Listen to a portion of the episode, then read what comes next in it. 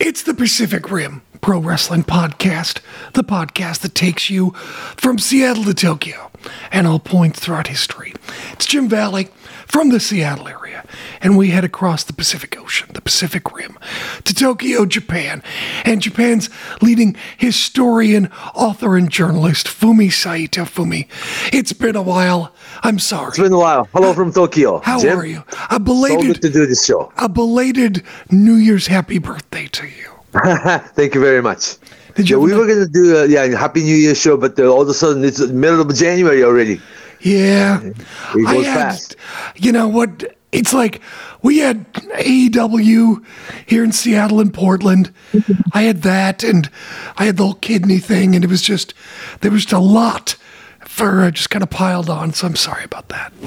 Oh no, no, it's it's good that it's there, there are a lot of shows and lots happening. So where do you want to start? Well, we have to touch. Oh, it was last year, but the Stardom's Sumo Palace show on December 29th because the world that the red belt, the world title, uh, changed hands. I should say, World of Stardom. That Julia beat Shuri to become new, new champion. Which is a big deal. Shuri's been a very dominant champion. I think people have Yeah. waited a long yeah, people have waited a long time for Julia to finally yeah, hold the red Yeah. belt. Yeah, but she's uh, Julia has always been um, like one of the main star of Stardom, and uh, the finally got the title. Yeah. Yeah. So, uh, but then again, it's not over with Shuri, and Shuri is still one of the top talent and going to another program against uh, the, the Hash- Hashimoto Yeah. She'll be fine. of Sendai Girls. Yeah, like a Olympic style wrestler, you know, turned pro wrestler, and uh, much heavier, and uh, it's more like a battle. Yeah. Yeah. No, there's she'll always be near the top, even if she never gets the belt again, she'll be fine. But I think she'll I wouldn't be surprised she holds the belt again at some point. Yeah, yeah. At some point, I believe that too. Yeah. Yes, it's a red belt, and also the white belt, Wonder of Stardom belt that uh, Saya, Kam, you know, Kamitani is pretty dominant in that you know division too, and uh, she's getting so much better. I think. Yeah. And she will be. Um, I'm talking about uh, Kamitani. She will be one of the break, you know, breakout star, doing more things. Well, I mean, you look at it, all three belt holders, including the high speed title, the singles Yeah. titles, you know, Azumi's kind of, you know, carved out her own niche too, and it's kind of done really Azumi well. is like your, you know, New Japan's junior heavyweight division. Kind of, yeah. You could see that. Yeah.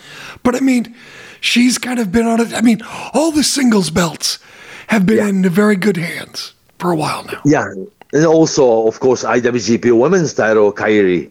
It's Right. more of an international division of it.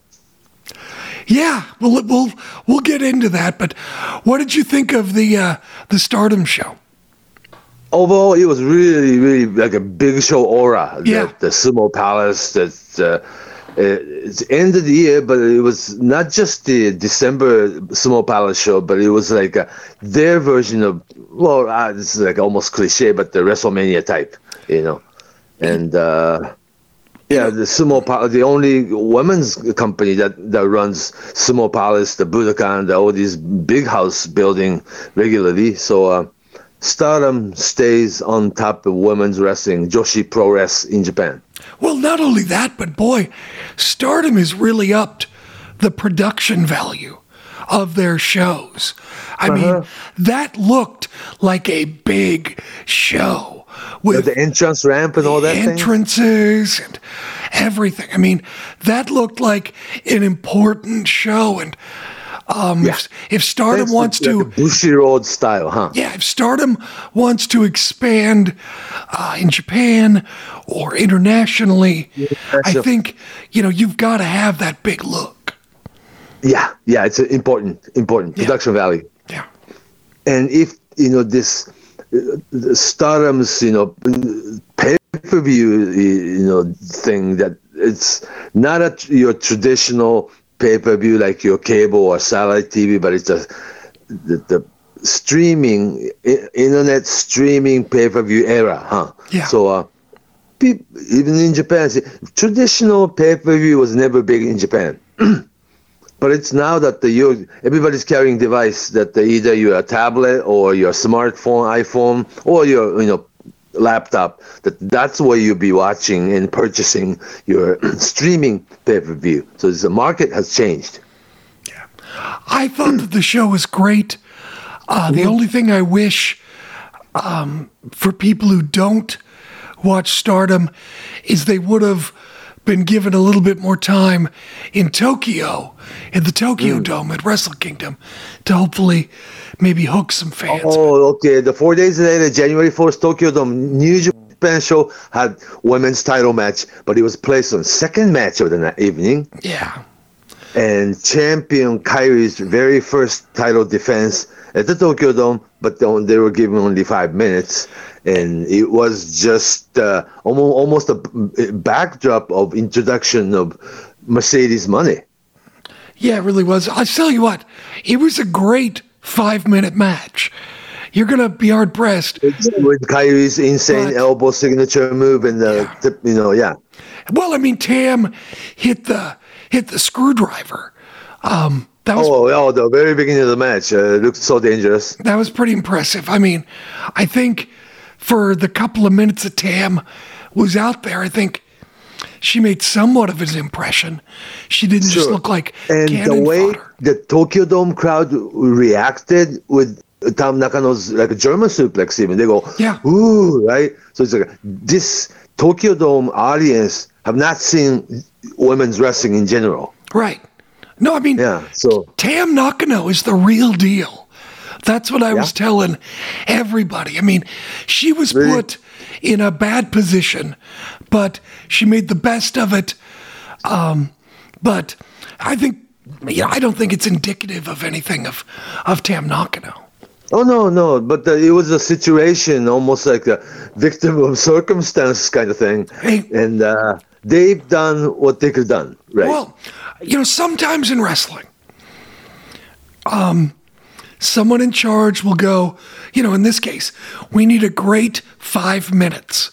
And that's Well, it was crammed that the Tokyo Dome, the all afternoon, all day long show, nine matches, and they had this dark match, three dark matches Yeah. with this Rumble style battle royal. and They had Yeah. people like uh, Ishii, the Evil, the Great-O-Khan, the you know Kenta, the Yeah. the, the Jeff Cobb, the, the Yano, the Taichi, the Shingo Takagi. Oh, any of those guys are not on the card. Oh my gosh, right? right. That says a lot. It's pretty impressive. Yeah. All those guys are are higher up the card than that.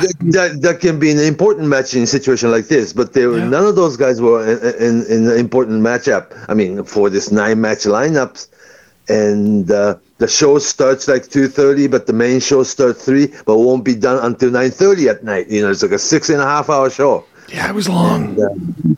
Yeah, and uh, but uh, those guys had to do the uh, battle royal like a dark match situation, and uh, they start with IWGP Junior Heavyweight uh, Tag Team Title match. With people like Lio Rush, great that the, he'll have his place in New Japan. TJP, you know, the Francesco Akira, and the New Japan's all uh, the junior heavyweight division is really strong, like a, as if they have like a two two sets of divisions, heavyweight division and junior heavyweight division. Then they, they had almost had to place this IWGP Women's Title match in second match, you know. But for the uh, wrestle, I believe there are people uh, they only come to Wrestle Kingdom once a year. You know what I'm saying? Oh, I'm sure. Yeah. Oh, the crowd was packed, you know, and uh, it's a big building. But the Tokyo Dome situation in January 4th is more like an institution that the people don't normally come to li- live card. Uh, they'll come in, in January 4th. But that happened to be more casual audience that the way they were, rea- I, I said it before, but the, the way they were reacting for Kairi's match, it's like, wow, these people have not seen Stardom show, obvious and but it was good to showcase but it was so so short and it was almost as if it was for the introduction of Mercedes Moné Yeah. and, and sasha banks Mercedes Moné thing is more of a New Japan Bushiroad matter than a Stardom matter. It seems. It certainly seems that way, yeah. And also, that's how probably she herself understood wrestling in Japan. See, a lot of people in states pr- probably think Stardom is women's division of New Japan Pro Wrestling. It's not, though. Right. Under same Bushiroad, you know, ownership, you know, capital. That uh, yes, uh, two different. Uh, it's like a, New Japan and Stardom, two separate entity. You know, we have to understand that way. But for some reason, the way she was, you know, the Mercedes Moné, that was like a. Uh, a we, we, we see a lot of things from this thing that uh, the WWE mentality was there. That the entire world is like a part of WWE territory. See, Japanese wrestling and American wrestling is a two two different business, don't you think? I thought it was weird when Mercedes Moné did use the term division. Talk Yeah, about a women. like, a, and also the catchphrase is everything for today's WWE superstar. Well, she's not with WWE, but the that the mindset is saying, "I'm the standard of women's wrestling. I'm the blueprint of women's wrestling. I'm the CEO of women's division." There is no women's division in New Japan Pro Wrestling. Stardom and New Japan are two separate companies. So she must have understood that that Stardom is like as, as if it's a women's division of New Japan Pro Wrestling. It, it, it really isn't. yeah. And you can bank on money, and a, uh, the catchphrase is there, and uh, people didn't react to it though. Really, you know, I'm not, you know, like personally attacking that, but uh, really at the building uh, at the big Tokyo Dome situations, like uh, people went like, "Who is this? Who is this? Who is this?" It's not like what WWE superstar would expect. So you just think people didn't know who she was? No, not at all. Oh, hardcore fans, of course. But there are a lot of reason for it. Um, WWE right now does not have TV in Japan. Right. Yeah. Well, the zone uh, stopped, you know, uh, streaming back in 18. And then, then, then, then uh, J Sports, you know, the Sky uh, Sky Perfect TV satellite package, that they stopped WWE all the WWE um, programming uh, 2020, yeah, 2021 then, yeah, and WWE hasn't been to Japan nine, uh, 20, 21, 22. Yeah, because of pandemic, you know, COVID thing. I mean- that uh, they haven't had any Jap- WWE Japan tour over three years now. But I mean, Dude. Sasha Banks was on WWE TV back then.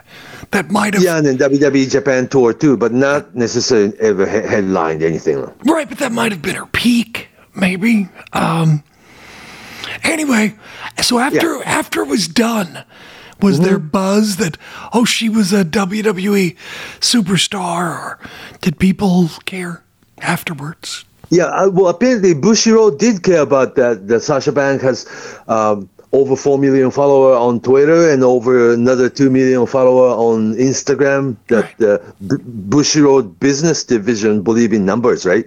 So this talent must move the numbers, and uh, evidently this. Tokyo Dome, Wrestle Kingdom 17 at the Tokyo Dome uh, was the, the most bought overseas uh, pay per view, and they gained mm, what the ninety thousand unique the, the subscriber, not the subscriber, but the unique buyer. I mean, I hope as, as I was watching Wrestle Kingdom, and I've been to a couple of them now, and I've seen a number of them, obviously. Um, I- you know, if I, if I was trying to produce a show for Yeah. a WWE audience, I'm not saying I'm not saying Universe. change English speaking world. Right. Yeah. For the, I mean, that show needed to be tighter. It was so loose, and I'm used to that.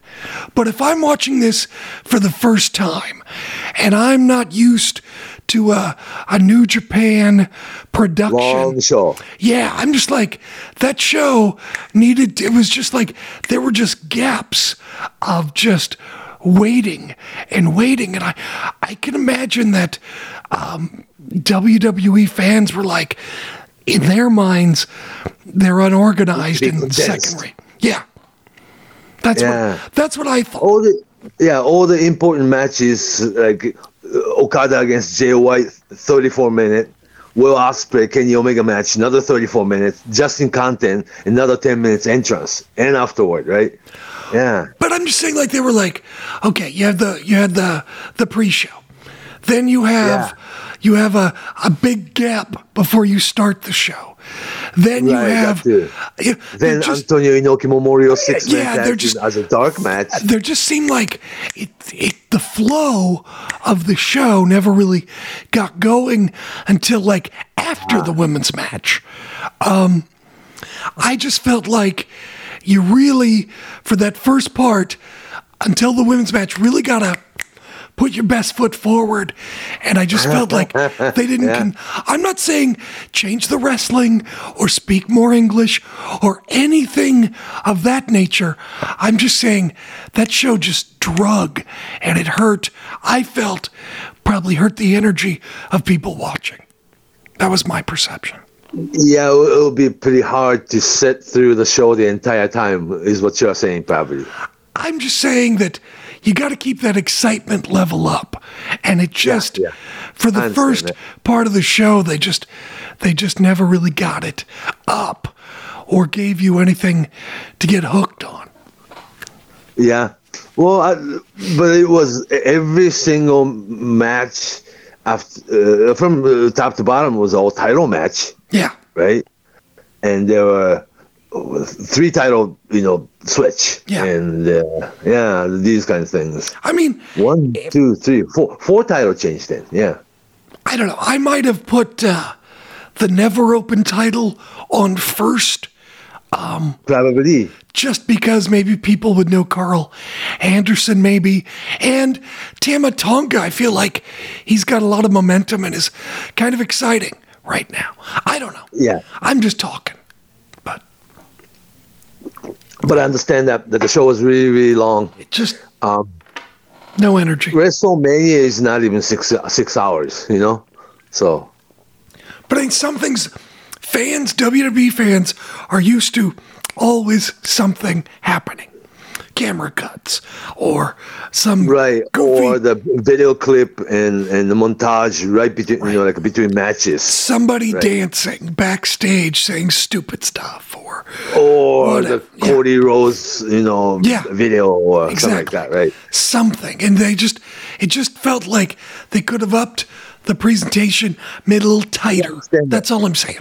So, yeah yeah well very next night they had the New Year Dash thing at Ota Gym and that was a season premiere just like the the night you know night oh. after WrestleMania thing. So it was like in Japan it was the New Japan thing. Much like WWE that a lot of wrestling audience in Japan only watch New Japan. You Right. know what I'm saying? Oh, of yeah. course hardcore people you know the serious fan watch a lot of groups I can't say every single wrestling company, but uh, you watch Pro Wrestling Noah, you probably watch All Japan. Some people watch Big Japan, the Dragon Gate. Uh, you know what I'm saying? DDT, DDT, Tokyo Zero Pro, One, uh, Joshi yeah, Pro, yeah. Or other women's group. yeah, Stardom, not just Stardom, but uh, di- different women's group, Tokyo Right. Joshi, all that. right. And uh, yeah, it's really hard to follow every single group. There's so many here, but uh, tell me about it. still New Japan is so dominant that uh, a lot of, you know for this Tokyo Dome Wrestle Kingdom situation, the people who normally don't come to live shows, they come to Tokyo Dome for this New Year New Year holiday. So after, let's uh, let's wrap up Mercedes Moné here and move on to the rest of the show. But after it was done, the next Yeah. day, like uh, in uh, the magazines, everybody talking. Did did anybody care in Japan about Mercedes Moné? Yeah, and in her um, the press conference thing, and they already announced the Battle of Valley that uh, Kairi against champion Kairi against challenger Mercedes Moné uh, for San Jose, California show. Right. Yeah. So the wheels, you know, rolling, and uh, it, it, they kind of almost used Tokyo Dome title match for their, their backdrop or in, in, the introduction for that, you know, next show or something. Yeah. So, but that's Hey, probably how um, New Japan will utilize women's division. I, I just said division, but uh, how, how they want to utilize IWGP Women's Title. Uh, To me, the IWGP Women's Title doesn't really fit in any anywhere in Stardom's lineup right now. Kairi did wrestle at Stardom's Sumo Palace show, but it was like a fifth match out of nine matches in the non-title and 15 minute time limit against Utami Hayashishita, and uh, it was like you cannot beat her, you cannot beat Utami either, and they went 15 minute draw and in the middle of the card right. and uh, it- it's really hard because they are not about u- unifying title. They just created IWGP Women's Title, right? And Rossy obviously wants to keep red belt and white belt and hi- you know in the, their place for that, you know. And where would it's, it's been the same question all along for me. It is. It's been the, where would they put IWGP Women's Title in the lineup?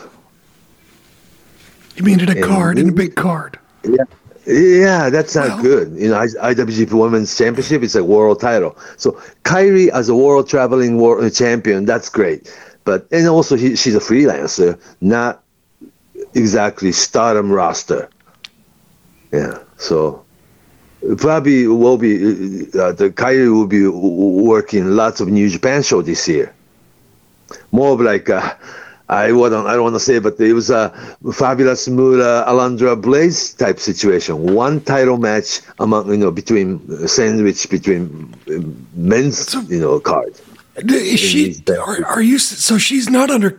Is she just have an agreement, or is she under like a Bushiroad contract? I don't know the detail, but uh, the the paper suggests, well, even the lineup, you know, they uh, under the name they put a faction's name or where they belong or wrestling company, right? Underneath Kairi, they free, says freelancer, Interesting. free agent. Yeah, Interesting. so publicly free agent. Gotcha. Um. Yeah, So, I mean, don't get me wrong. I hope Yeah. all of those unique buys came from Mercedes Moné fans, and I hope they love the show, and I hope they support. I, I think it's uh, like I most of it is Kenny Omega, Will Ospreay. I think so. Yeah, because they put on But- put on a very special match. That was great. Yeah, against each other. And very next day, this match, Kenny Omega did the complete heel and Will Ospreay total babyface type situation. Yeah. But next day at the Ota Gym, this new IWGP uh, U.S. champion Kenny Omega and Okada made a tag team for the first time with two champion belt guy in in the same corner, and the, all of a sudden, the, the night after the Tokyo Dome, Kenny Omega was complete babyface that night. Well, I think this is obviously um, part of the evolution of, Yeah. of Will Ospreay. I mean, yeah, he already won the title, but you know that was a different. I don't. It, I think he's still evolving, and uh, Oh yeah, this oh, is to build him totally, up. totally. This is And also. Japanese fan understands his commitment with Japan. Right. More so, more so than uh, Jay White's commitment. You know what I'm saying? Yeah, we got to talk about that. So Yeah. Jay White loses at uh, Tokyo Dome. Yeah. and apparently he wants to come to America. What do you what do you what do you think? My take. Well, probably he probably does want to come to America. Well, now he lives in Florida, obviously, and he probably wants to go to either AEW or maybe he feels that he can go to WWE. And probably WWE mentality mindset will put him in, in NXT. Probably we don't know, but. Uh, eh, from looking at the situation in Japan, that Jay White, Jay White is very special wrestler because he has special connection with Japanese, uh, the New Japan office. That's what's making him very sp- unique position, right? Yeah, I mean he's he was their guy. Mhm. And it's New Japan creation. Yeah. and O- Okada JY is very much main event of, of Tokyo Dome Wrestle Kingdom because this guy is a New Japan superstar. Without this New Japan connection or relationship and, becoming non-New Japan guy and go to America, can he be the same? I don't know. That's a good question. But then again, he's looking at the whole thing with 30-year-old brain. You know what I'm saying? Yeah. So uh, just uh, my yeah take on this is like let it be. Let Jay White do what he feels like doing, and you know face the reality. Yeah, I mean it's his it's his call. Um He's choosing. But you got to Yeah. wonder. I mean, you know, New Japan put a lot of time and effort into into Jay White. You know, um, Yeah, but it will be him asking back when you know things doesn't go the way he wants to in America. I just wonder what it's going to mean for New Japan or um, any You know, other. this is really interesting about wrestling. When one guy leaves, they don't suffer. It's an opportunity for another guy. right. Always. You can make Will Ospreay much bigger star. And he has been much bigger star in the last three years while Kenny Omega was gone. And obviously they're putting time and energy and planning for Tama Tonga, yeah? Yeah. Yeah, and uh, they are going to create more more Jeff Cobb style, you know, type. And there's a lot of American wrestlers in New Japan Strong and the LA Dojo type guys. Is they are ready to go, you know, become New Japan American superstars. There, there are quite a few guys that can take that place. Yeah. Yeah, I mean, like a Connor or Yeah. Clark Yeah. Connors. or Lawlor. Yeah. Yeah. Filthy Tom Lawlor. Yeah, yeah. So there are a lot of guys that they're hungry for the position. So it's just like the place would, you know, that the spot will be filled right away. Oh, it always. That's true. That's a really good Umino, point. It Umino always is is. like uh, you, you're. I mean, today's like we were seeing a new Tanahashi in him. right. Yeah. So it was exciting to see Umino and Tanahashi and Keiji Muto made a trio, you know, pretty much for the first time and la- the last time. And, uh, oh, you know, Keiji Muto's last match with New Japan, they had a huge reaction, you know, doing this. Um, uh, Umino's doing STF in the middle of the ring, and Tanahashi doing the Texas Cloverleaf, and Muto doing the figure four leg lock, you know, all at the same time, like a picture perfect Kodak moment thing. And uh, it was just like very symbolic. That Yeah. uh, handing torch type of moment. Umino will be a huge star, yes. Oh gosh, yeah. I think so. Yeah. And there are more guys coming up too. Not just the Ren Narita, but the guys in the States right now.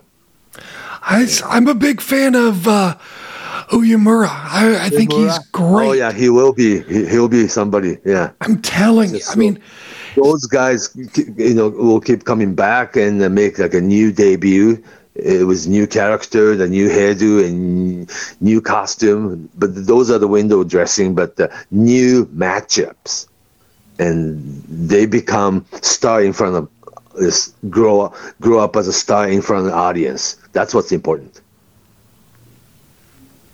But this Kenny Omega thing was good. That the coming back first time in four years.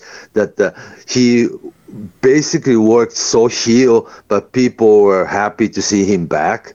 And given the type of match he had with Will Ospreay, it's like wow. It's like right, we, we, we missed this thing. Yeah. Yeah, Ken- Kenny Omega gave you know gave you know they, he brought a game show right a game match. it's incredible. You figure that guy did a best of seven series coming back Yeah. from injuries. And yeah, he's can, in theory, do less because it's a six man title matches, but still.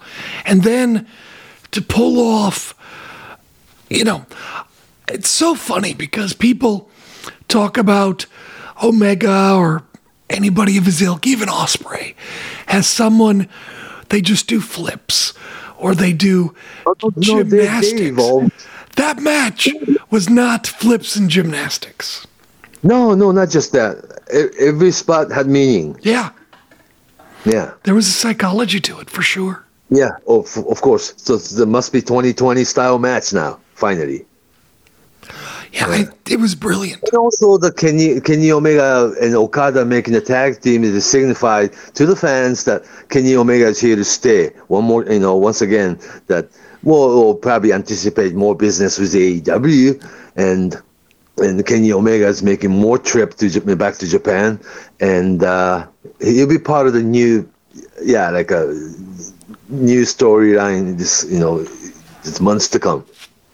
Yeah, I think he's there, and I think he's going to be there to either build Will Ospreay or build whomever takes the title off of him. and more of a veteran position, taking the challenge from younger guys. Right. Yeah. And, and these young yeah, guys can learn how so much. Turned him babyface overnight. It was like very interesting. At least Kenny Omega, I think he people he can do whatever he wants by now. I think. Mm-hmm, mm-hmm. I also Yeah. think that, like you said, you know, whoever it is who challenges him for the U.S. title and you know eventually wins it, you know, they're going to learn a lot more than likely by wrestling Kenny Omega. And make yeah make new challenges the Yeah, superstars. Yeah. exactly. In, in that process. Right. Yeah, yeah. That's what wrestling's That's all very about. healthy. Yeah. In a way to look at it. Hey, yes. We should probably talk about That the, was- yeah, so that's uh, a plan for so this is two sets of Yokohama Arena coming up this weekend. Uh, that uh, Saturday and Sunday. The first Yokohama Arena show is New Japan's Wrestle Kingdom 17, like a s- sort of spin-off kind of thing Right. at the Yokohama Arena. And the very next day, Pro Wrestling Noah's Yokohama Arena right. that would be Muto, uh, Great Muta's final bye bye show. With it's interesting that the Great Muta and Sting and Darby Allin teaming up for 60 man tag team against uh, Naomichi Marufuji and Hakushi, you know, Shinzaki Jinsei, and Akira, Akira Nogami is like a three character wrestler. I I'm I believe that the Marufuji is coming out with his costume too. Right, which he's done in the past. Yeah, yeah. So Great Muta, Sting, and Darby Allin is like, well, it's a six man tag team as a main event. It sounds weak on paper, but it's it's more like a showcasing. Yeah. Yeah. And also Darby Allin being introduced is very big, you know, good thing. Yeah, I, th- I would. I believe Great Muta, 60 year old, Sting, 64 years old, that the Darby Allin should be doing at least 70% of the match in there. One would think he's going to be there to, you know, do some spectacular spots. Yeah, and a good introduction for Japanese market. Right. and they're passing on the paint to Darby Allin. Sure, sure. So it's like a passing torch m- moment, and the, when the three opponents, you know, Marufuji was, you know, was costume, Hakushi, uh, same Hakushi from WWE, and Akira, uh, not Nogami Akira, but uh, Akira with costume. And another interesting thing is, though, this Pro Wrestling Noah's Yokohama Arena show have women's match for the first time. It is interesting, isn't it?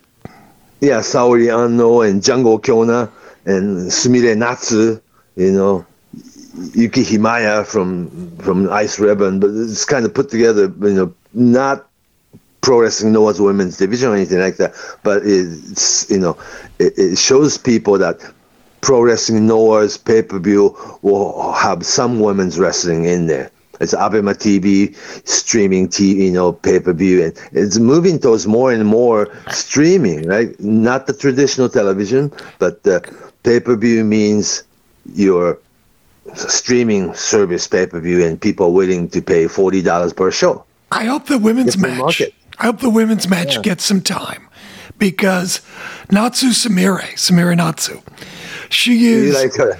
God, she's funny. She is. Yeah. She's The one of the. bondage, the woman she's- bondage costume. But she's so funny. It's Yeah. like she comes out. Yeah, she got the bondage. She's got the cat and nine tails or the riding crop eye, whatever it is. I don't know. Like S and M. whatever. And and she does this, I think, for a living, right? She's at these these bars, these S I and M. guess. I think she does shows and stuff. But anyway, Yeah, I, I I believe they have plans for Jungle Kyona too. well, Jungle Kyona's great. She's my girl. Yeah, Love yeah. Jungle. Well, she left, you know, like a stardom completely, and now she's like her own. And this is the first match back for her. It's going to be great Japan. in Japan. Yeah. She had some Very US. interesting. So, Anyway, Pro real quick, Noah Natsu be doing more, Sumire. more women's wrestling this year. It looks like. Natsu Sumire is Okay. hilarious. And I hope I hope she gets a chance to work her shtick. Um, I just hope she gets a chance to do that because she's Okay, she's okay. brilliant. Even Dave Meltzer's daughter loved her, so that should tell you something. Oh, okay. All right. Yeah, I was just. uh She's not exactly like a good wrestler. A good wrestler No, though. no, she's she's uh um she's a character wrestler. She's yeah. oh gosh, um you know like a uh, Santino Marella actually has a real background in wrestling, but you know someone like that who's more about comedy and uh and a show than than actually you know great moves. But i mean she does a bronco buster where she rubs her crotch in your face and she does all of these these things like that. But it all But sets it up would for other comedy. for pro wrestling Noah's audience, like a first time audience, Yeah. to be watching women's wrestling and, and probably anticipate the wom- a little bit of a women's matches. Well, and Um, she and Jungle one have two, together, uh, women's match uh, for pro wrestling Noah's big show. no it's it's a could be a great combination could be great Yeah. They're doing it, and also I believe pro wrestling now has a chance in English speaking part of the world. you know that's the uh great muta Yeah, from holding the ghc title yeah, um, to now these long retirement cards. He has meant so much exposure for Yeah. Pro wrestling Noah. It's ridiculous. And. January first Budokan show, Great Muta against Shinsuke Nakamura was like miracle Yeah. matchup. and it's Yeah, real, really was a big thing here. and it sold out, didn't it? Yeah, yeah, and then also everybody watched it on Abema TV. Yeah. It also tells you that the that the pay per view or the moving image of wrestling is moving towards more and more the streaming and uh, uh, moving away from your traditional television. Muta- Not just technology, but that's how people watch wrestling today. It's just like you said, Muta means money. Every time you guys go out from now on, you make him pay because he's had these big, fat paydays. So you make Yeah. sure that he he buys the wine. This weekend, January 22nd, Yokohama Arena. Then you have February 21st, Tokyo Dome show for the final, final, you know, grand final for Keiji Muto and the to- Tokyo Dome. The, the, the first raw uh, ticket was uh, 500,000 yen. It's like $4,000 ticket sold. Oh, I'm sure. Oh, I'm sure. Yeah, it That's- already in the. United States, that's nothing. yeah, five thousand dollar for yeah for Yeah. even boxing match, title matches, in nothing. UFC. It's yeah, bargain. tickets expensive in yeah. the states. Yeah, they they uh, ream us every chance they get, um, and then people pay it, which is crazy. But Right, it's crazy, Ah. but that the ticket price went pretty much went up in the last five years or so. Yeah. yeah, it's secondary market. People are like, oh, well. anyway. Oh yeah, right. So more big shows coming up this weekend. Two Yokohama Arena Right. show. Yeah. So here's what I wanted to ask you. So, Yeah. not Keiji Muto, but the great Yeah. Muta. How Yeah. how big of a deal is the face paint Muta character when you talk about the legacy of Keiji Muto? Well, Great Muta is part of Keiji Muto legacy. Right. Yeah. But- Keiji Muto started out as New Japan Young Lion. he was sent to America his, in his rookie year. He worked NWA and you know National Wrestling Alliance, just the very end of this territory era, right? right we're Dallas, with Dallas and Florida. And he went to Dallas and Puerto Rico. Oh, Puerto and, Rico well, too. That's right. He came back once but uh, he was sent back to America to work Puerto Rico and world class WWE, uh, the, the Texas uh, world class. Then end of NWA Crockett Pro into WCW Clash of Champion era that he debuted as Great Muta.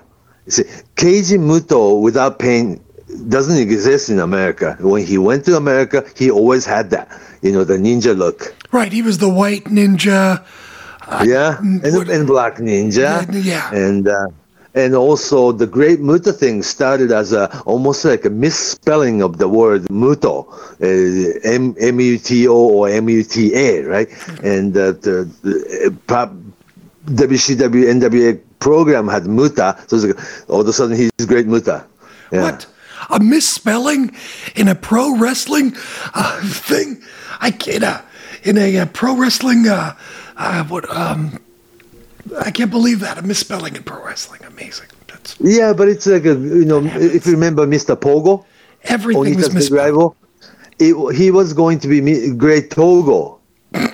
That's funny. Like 15 superstars name. Right. And T and P misspelled, and he was Mr. Pogo forever. So stuff like this happened in, in, in, in, wrestling, which is okay. Wrestling programs, okay. Wrestling and flyers. In the very same year that he became Great Muta, the 1989, he was already a main event of Starcade. If you remember that the mini tournament, one night tournament, right. Flair, Luger, Sting, and Great Muta. Yeah and that news hit big in Japan in you know wrestling magazine print media. See, I, I was doing the pages uh, back then, and uh, whoa, Keiji Muto was doing the main event, WCW, the Major League of Wrestling, in the pay per view main event, uh, in the one night against Flair, Luger, and Sting, all one you know one night. And well, of course, he lost all the matches, but the, it was very important to be the main event at American pay per view, Starcade and also all the photos that he was challenging Ric Flair WCW NWA World Title all summer long. So in Japan, when people think of him, do they think of face paint or not face paint? Do you think? Non-face paint. But he he kept reinventing himself. That the, uh, upon his return in early '90s, he did both characters. One night he was Keiji Muto, the serious wrestler, and another event he was Great Muta, the big huge heel, you know, blowing mist and uh, hiding, you know, the foreign object in, in wrestling boots and doing all these dirty things. And and uh, back then in the nineties, you still had big juice match too, right? Right.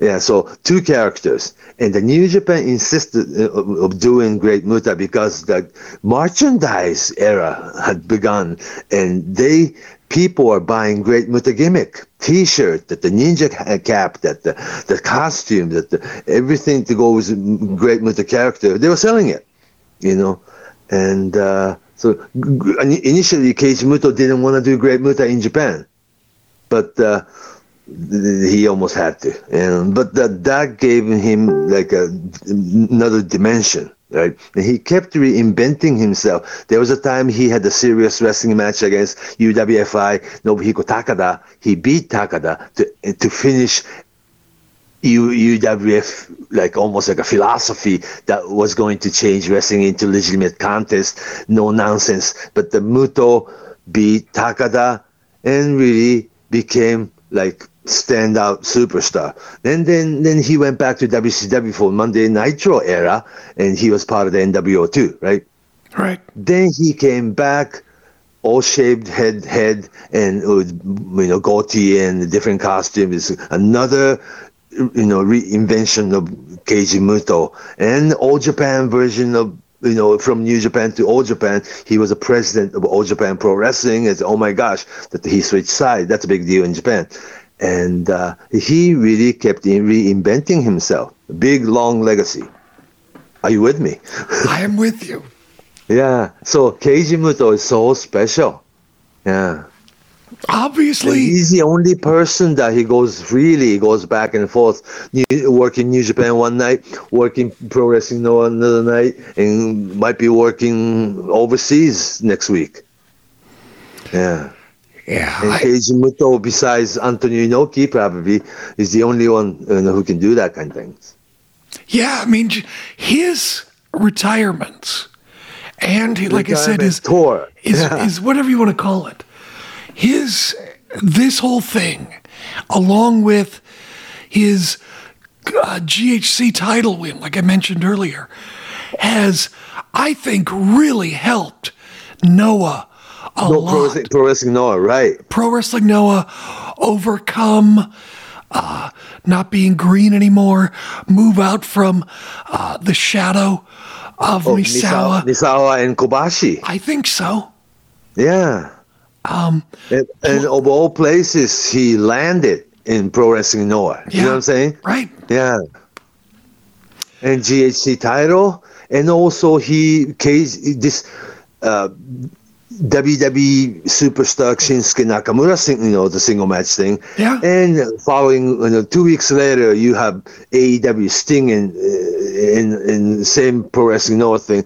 It's not really company and company thing. It only took place because it's about Muto. Right. Yeah, very interesting. No, I mean, he can go beyond these boundaries. Who would work WWE people and AEW people all at the same time? Yeah. Do people Because they know? want to help Muto. Yeah, it's cause. That's the other question I had was about um, do people know how often was um, Hakushi used in Japan? I don't even know, to be honest. Oh, probably once a year or so. Yeah. He still works full time as Yeah. a Jinsei Shinzaki Right. with Michinoku Pro Wrestling. I knew that. He also runs like a three ramen houses and all that. Yeah. He still looks the same. Yeah. It's remarkable. Yeah. You saw him in Japan a He couple looks- years ago. It's ridiculous how much he looks the same. It's ridiculous. Yeah. no, but it's smart, I think, to do that because it sets the expectation and the theme of the match, I think. But, uh, you know, getting back to Pro Wrestling Noah, I mean, Mm-hmm. you know, they've got Jake Lee there now. They've got right. that. Very uh, strong addition. they got that guy, uh, Jack Morris. Kiyomiya, Yeah, Kiyomiya. I mean, who's a, K-Roll. yeah? I mean, they've got. I Well, actually, they got the Kazuyuki Fujita, the Sakuraba, the Masakatsu Funaki, the all the leg- you know, like MMA legends from 2000s. Yeah. No, I Yeah. I think that Muta has really benefited pro wrestling Mm-hmm. now. I mean, geez, those guys guys could I know who knows. Could all Yeah, with regular English commentary and English play-by-play, Noah will be as good as New Japan was with AXS TV. quite possibly. Quite possibly. Yeah, if they have a regular TV program or regular feeding on on on on Insta, uh, that the streaming service with regular English speaking play by play and uh, and commentary, people watch it, right? I would think so. Mhm. Same goes with Stardom. If Stardom creates regular English speaking play by play and commentary with with inf- all the information and storylines, the people can watch Stardom regular. Yeah. I mean, re- on a regular basis. But I mean, stardom you can still follow even without the commentary, but I think it would help. I think there are some fans that would when you and I Yeah. did commentary, you know, our strategy was to talk to new fans. And I think Yeah, some. I think some long-term fans were very upset by that. And that's and I'm not criticizing. That's Okay. I understand why they were.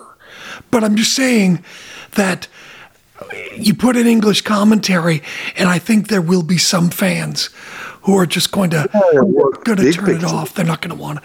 I agree. Look, I think what we did was the right strategy. But that said, you know, there are people who follow it themselves and didn't need or But want our help. Small, know, small number of hardcore fans are very vocal. Oh, yes. seem more vo- vocal on social media. Oh, yes. Uh, it's not about the big picture. I know. Really. I I could take it. I'm fine. I'm just saying that you know that's probably going to be a bump, a small bump in the road. Yeah, yeah. But the Stardom uh, will will be really big, you know, can be big in, in, in all over the world. Oh yeah, Yeah, and women only company. See, WWE doesn't even have women's only show. It's always women's division, right? Well, and I also think that there's, you know, for example, I've seen criticism online that AEW on its TV shows rarely has more than one women's match. than yeah. And it's like, one, one or two match at yeah, most. and it's like if you want more female wrestling content for the at least for the time being, I don't know. Maybe things will change. I, I can't say. I'm not in charge, but um, Yeah, well, you know, Stardom can fill that gonna be- niche. always going to be some people that who's against having women's matches in there too. That's true too. Yeah. So we'll see. Yeah, because I'm a big women's division fan. Oh, I think that Stardom has been absolutely great. I mean, it's it's very funny how when you and I Yeah. started talking more and more about Stardom, Dave was like, "Eh, the wrestling isn't as good as All Japan Women," and slowly over time, I think he and other people have uh, you know followed. We'll start recognizing it, and Yeah. also they, they don't involve any superstars from yesteryears. They're all new stars, Yeah. new wrestlers. Yeah, I mean, complete different faces, different wrestlers, all new, brand new era of women's wrestling. Right. Speaking of that, give my love the next time you see Bull Nakano. Oh, of course. Uh, in fact, uh, she had birthday just last week, and I, you know, I sent her a message, and she wrote back right away on the line, you know, that the app we have here Right. in Japan. And now she's 55. That, that she's like, well, let's yeah, it's like a, let's get together for lunch or something, you know, this year for sure. We, we talked about it last year and we never did. So, well, I'll see. I'll go see her this year. She has And- birthdays, Bull Nakano. She looks ageless. It's ridiculous. Yeah, yeah. And it doesn't even look like she was a wrestler. anymore. No, she doesn't walk weird, and you figure she wrestled a very, very high impact Physical. style. Yeah, very Oh, physical. physical style. That leg drop off cage, all the. I, Yeah. I mean, come on. Yeah. Yeah, with 200 pound body. Right? Yeah, She now lost- she weighs what, uh, 130 Maybe. ups? Yeah. Yeah, tops. Anyway, hey, uh, great Well, we have is. to touch upon Johnny Powers. We will do that first. I want to do this real quick. Okay. Great Muta's final, Keiji Muto's final, final match. Any At the Tokyo Dome. At the Tokyo Dome. Any inkling yet of an opponent? Um, I think they already have an opponent, but they're not announcing it. Okay. and it's a huge deal. And they, uh, I thought initially that uh, at this this coming Sunday's Yokohama Arena Pro Wrestling Noah show, right after this Sting W Erlen Great Muta, you know, six man tag team match, they were gonna have a video letter or something, but they, I don't think they're announcing it until following following week. Oh, okay. Yeah, but I think it's all done deal. So you think it's a big opponent? Yeah, yeah. It's like uh, they think his the Keiji Muto's retirement match will be uh, as you know uh, bigger than Antonio Inoki's retirement match, if not. You know, um, just as big as Antonio Inoki's retirement match, if not bigger, is what I'm saying. All right then. That's what I was curious about because we had talked. Yeah, yeah, because uh, I uh, I kind of have an idea, but uh, they haven't announced it. They're so careful about it. Right. and uh, but it's uh, you know Is- they've been working yeah and then uh, the, the, this I think all the plans are done deal but they are not going to announce anything until after Yokohama Arena So is it the same idea? I think so Oh my gosh. All right. Well, yeah then, but they do have a couple backup idea too I'm sure they do. yeah Anyway, maybe they, it'll be huge it'll be huge I think I, I, craziness. All right. 2023 is the craziest year, and we're only in the middle of January. It's oh god, yeah. But the, the Great Muta and Keiji Muto thing is huge, and uh, well, he really is retiring. Yeah. You know, he was the biggest superstar in our time. yeah. Yeah. And the biggest one that's still wrestling. That Now goes- he's 60 though. You know, Keiji Muto 60. I've been watching him since he was what, 22? yeah. well, we should talk before we go about Johnny Powers. Yes, Johnny Powers hasn't been a huge star in America, and altogether he, retired uh, retired from wrestling back in 1982 and never associated with wrestling community. So it's been 40 years.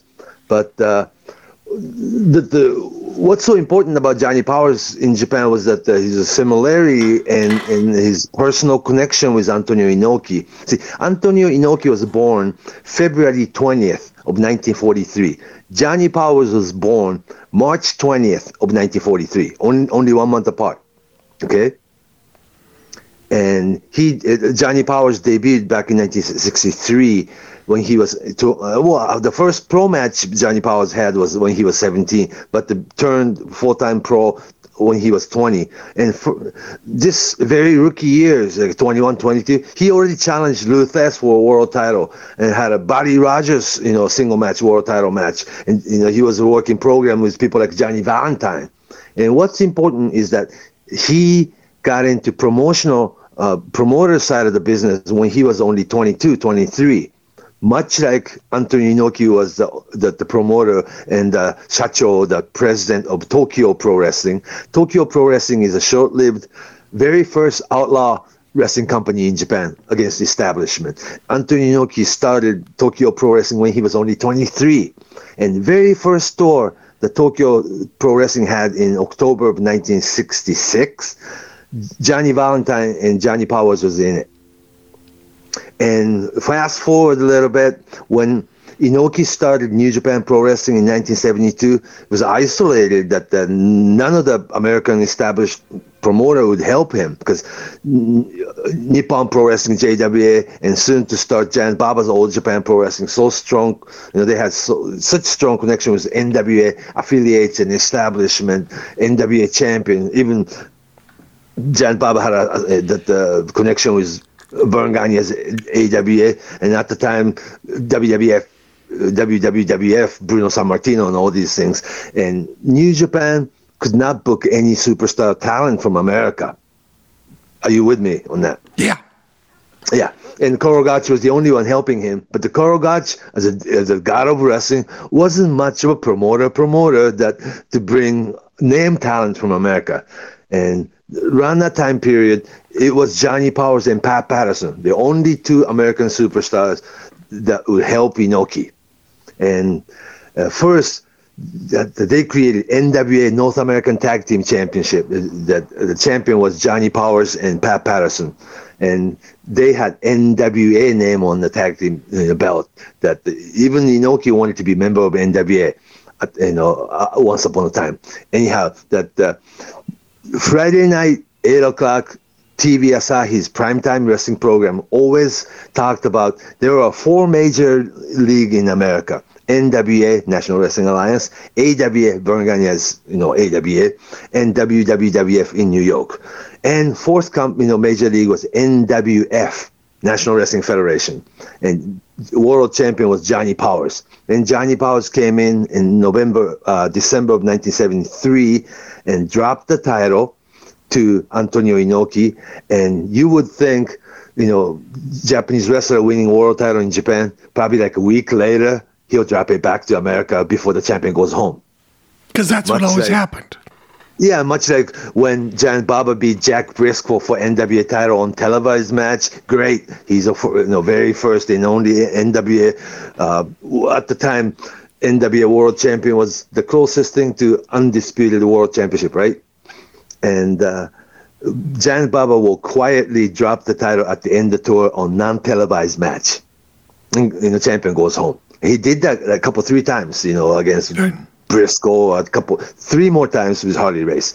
Anyhow, that uh, when Johnny Powers dropped NWF title, it stayed in Japan for the next seven years.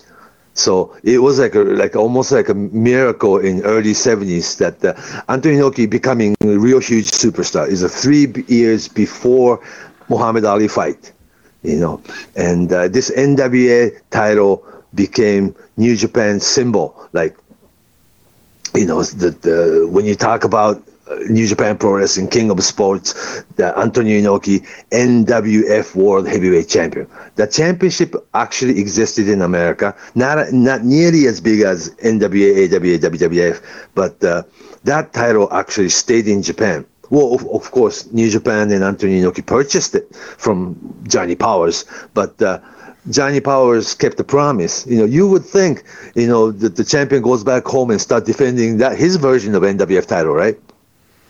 You'd think. Maybe. No. Oh, because the news traveled so slow in the 70s. You know, the, the title switch happened in Japan, but the uh, American champion can still be American champion back home, that kind of thing.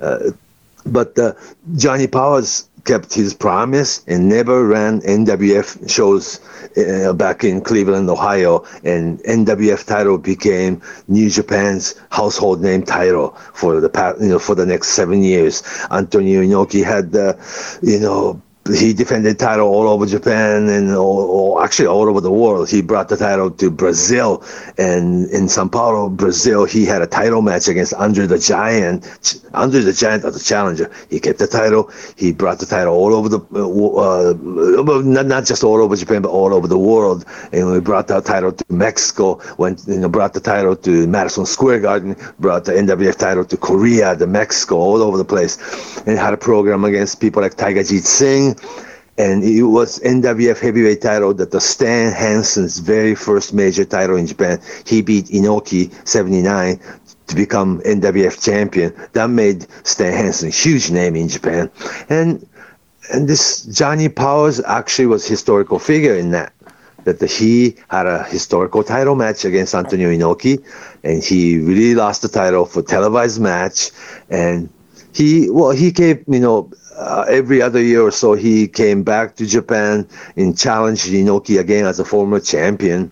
And uh, he was part of 1990s Antonio Inoki's 30 years in business greatest 18 club ceremony uh, with people like Andre, Stan, Billy Robinson, Lou Thesz, Nick Bockwinkel, Hiro Matsuda, that uh, Willem Ruska, Holland, you know, Dutch world judo champion, and Johnny Powers in that package. Oh, with Johnny Valentine too.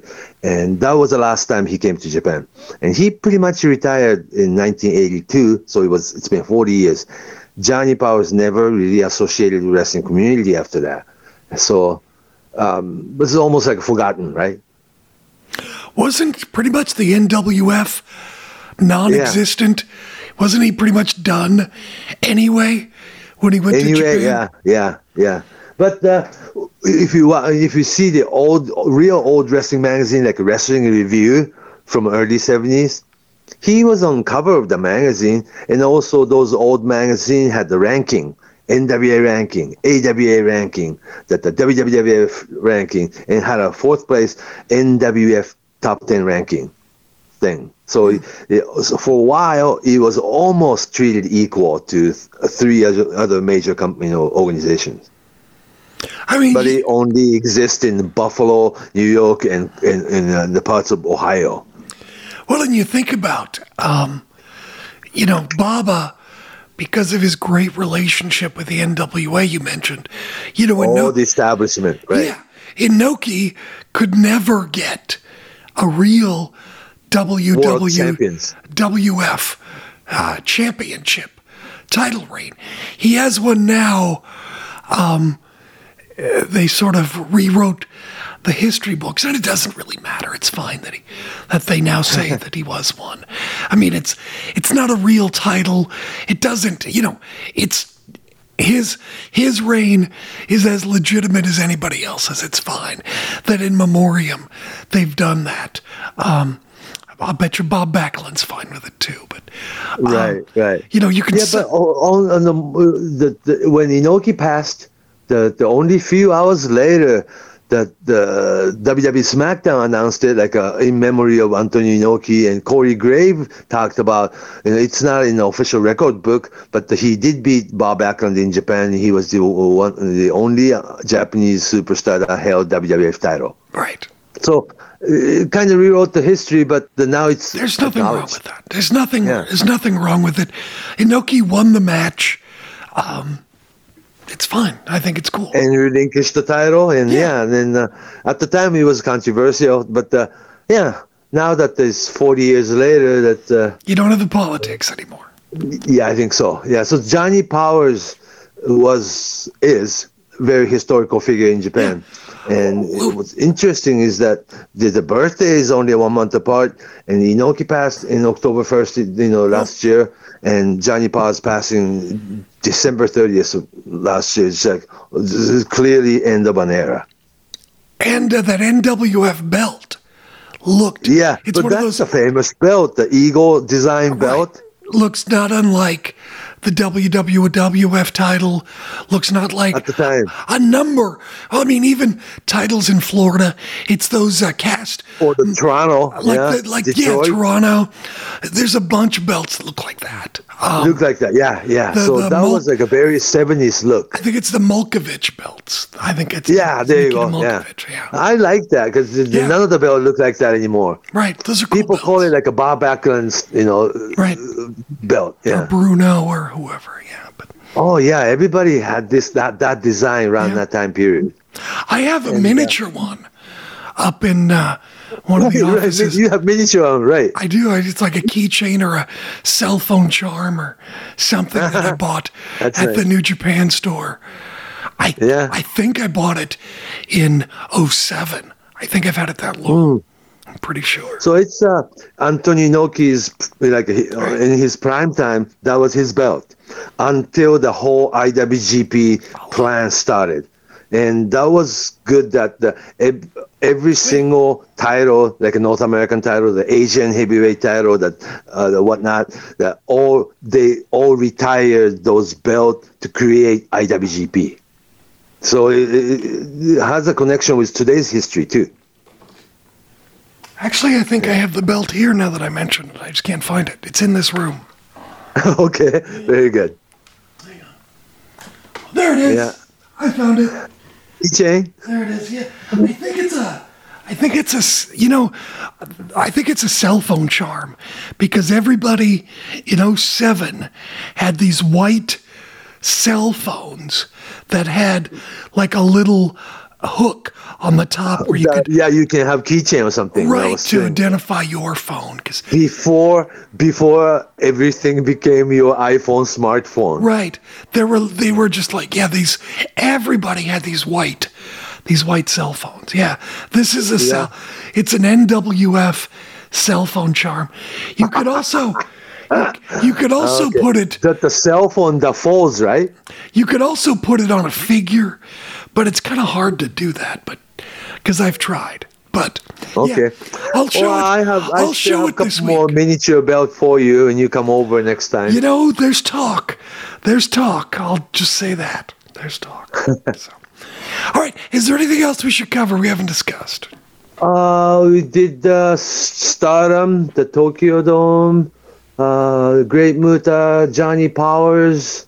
We I think we covered pretty much everything we need to cover today. Alrighty. Well, I will. I'll do better now that uh, I'm hopefully going to get my kidney, and uh, AWA or uh, AEW won't be here for a while. But uh, Okay. and uh, I'll work on some other stuff that we've been talking about. But Yeah, and then I'll be going to Yokohama Arena show this coming weekend. So okay, well, we'll get your thoughts on that one, the Muta, the Muta one. yeah, definitely. I'll be curious um, how people react to Darby for the first time. I'll be curious. Right, right. So, And I, I believe he'll be in the ring a lot. so we'll see. All right. How can people get in touch with you on social? On Twitter at Fumihiko Dayo, F U M I H I K O D A Y O, Fumihiko Dayo on Twitter, or just Fumi Saito on Facebook. We go. Message me first. There we go. I'm Jim Valley on uh, Twitter. You can find me there. Until next time. So long from Tokyo.